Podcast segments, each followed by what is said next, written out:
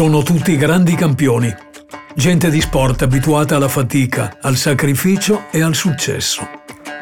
Vengono tutti da un incantato lembo di terra, baciato dal sole e dal mare, ma mortificato dalla storia, da patti sciagurati e dalla dolorosa esperienza di un esilio. Tutti loro hanno onorato le radici della loro terra, tutti loro, così lontani eppure idealmente sempre così vicini alle loro radici, hanno onorato lo sport nella sua massima espressione. Queste sono le loro storie. L'Associazione Nazionale Venezia Giulia e Dalmazia presenta Così lontani, così vicini. Ad Alberto Scemma racconta le storie dei grandi campioni giuliano-dalmati. Qui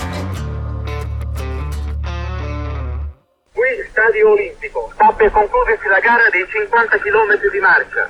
E uno solo, è Pamic! Pamic sta avviando chi ha vinto la medaglia d'oro. Questo è un momento di liberazione per Pamic, noi immaginiamo.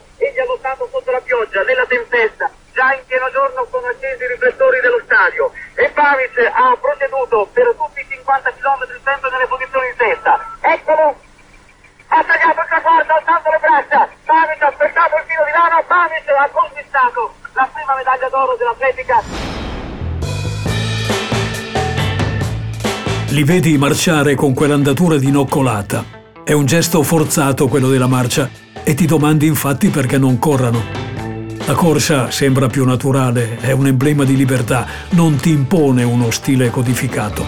Perché allora? Ma perché marciare è un gesto più istintivo, è una successione di passi. Prima di cominciare a correre si impara a camminare. A questa domanda Abdon Pamic ha dato mille e mille volte, sempre con ironia e sempre con pazienza, la stessa risposta.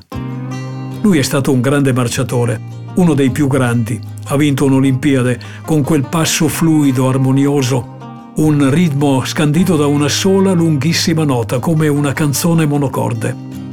Perché a differenza della corsa, che ti impone ritmi più concitati, ritmi che alla fine assorbono ogni pensiero, la marcia ha un andamento lento, ti lascia lo spazio e il tempo per la riflessione.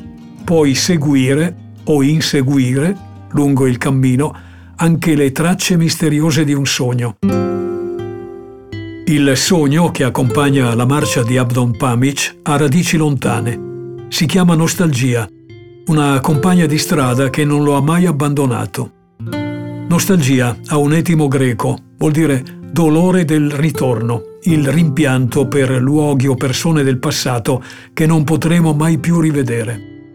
Ma la nostalgia, per Abdon Pamic, era chiusa in una sola parola, che ha per lui un suono dolcissimo, come una carezza leggera, come una piuma, una piuma cui somiglia per assonanza fiume.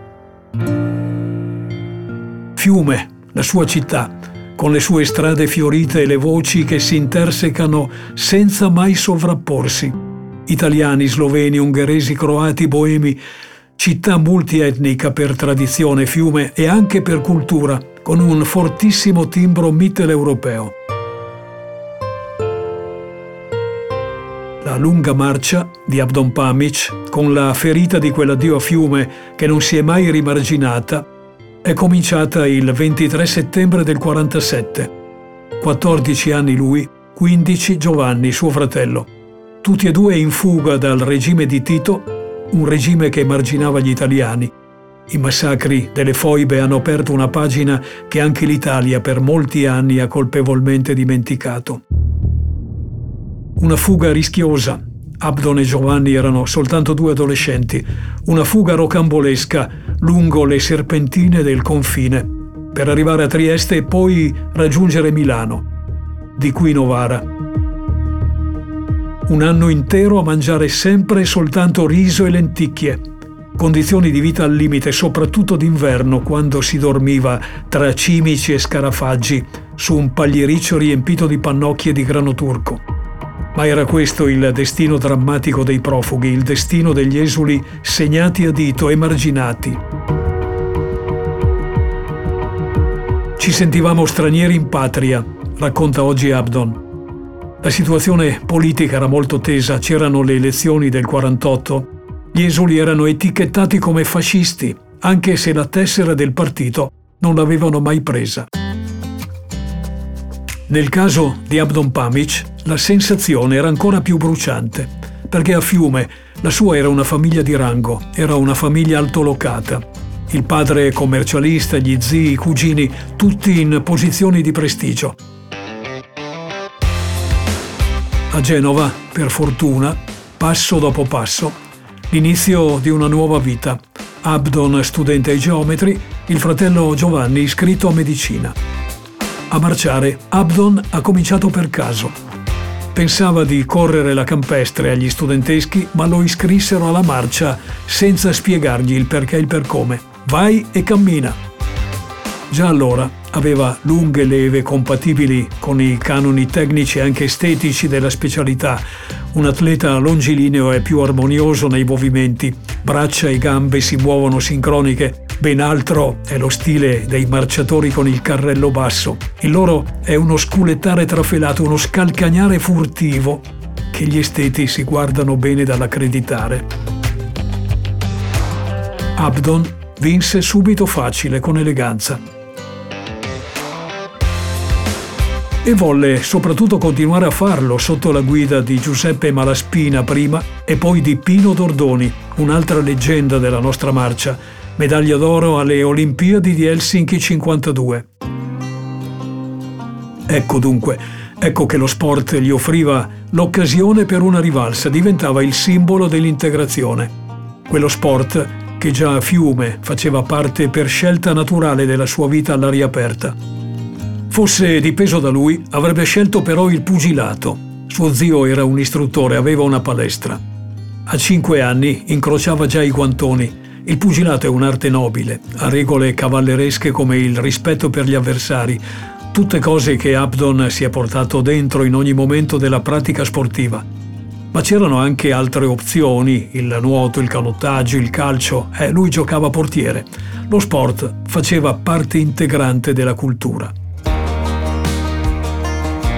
è stata quella di Abdon Pamic, una carriera luminosa, lunghissima, 20 anni sempre al vertice con 40 titoli italiani, due europei, un record mondiale nella 50 km su pista, poi l'oro olimpico a Tokyo 64 dopo il bronzo di Roma quattro anni prima in Giappone, venne consegnata agli annali una vicenda che lo vide protagonista suo malgrado al 38 chilometro, quando duellava con l'inglese Nihil, uno dei suoi rivali storici.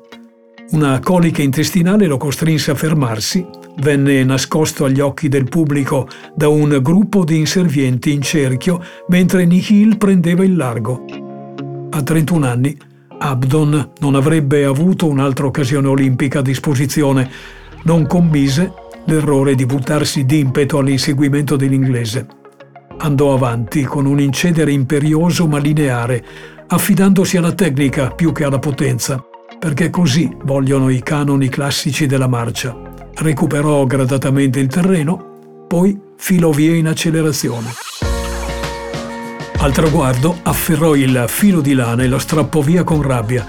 Un esorcismo, un gesto teatrale, scrissero per togliere di mezzo qualsiasi confine. Invece, invece fu soltanto un gesto istintivo, un gesto per liberarsi dalla tensione dopo che l'oro olimpico aveva rischiato di vanificarsi. C'è uno stile di vita cui Abdon non ha mai derogato. La vittoria di Tokyo non ha cambiato di una virgola il suo modo di intendere lo sport.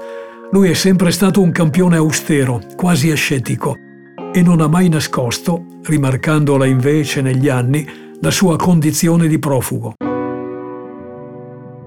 La memoria va conservata, la storia va scritta comunque sia, evitando il gorgo delle ideologie.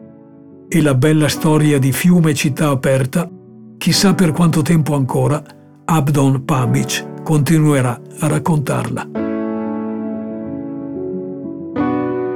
Ci sono sempre delle motivazioni profonde, ci può essere un desiderio di rivalsa, una, far vedere, un, un, far ricordare alla gente che esisteva una città. Eh, difatti ero molto fiero, specialmente ai primi tempi, quando dicevano ha vinto il Fiumano Pamice, quindi eh, era un, un, ricordare qualche cosa che nessun altro ricordava, altri in modo diverso. Ecco. Avete ascoltato? Così lontani, così vicini. Adalberto Scemma racconta le storie dei grandi campioni Giuliano-Dalmati. Un podcast dell'Associazione Nazionale Venezia Giulia e Dalmazia della collana La storia del confine orientale in podcast realizzata con il contributo della legge 72-2001 per gli interventi a tutela del patrimonio storico e culturale delle comunità degli esuli italiani dall'Istria, da Fiume e dalla Dalmazia. Questo podcast è stato ideato, curato e prodotto da Osteria Futurista e Storie Avvolgibili.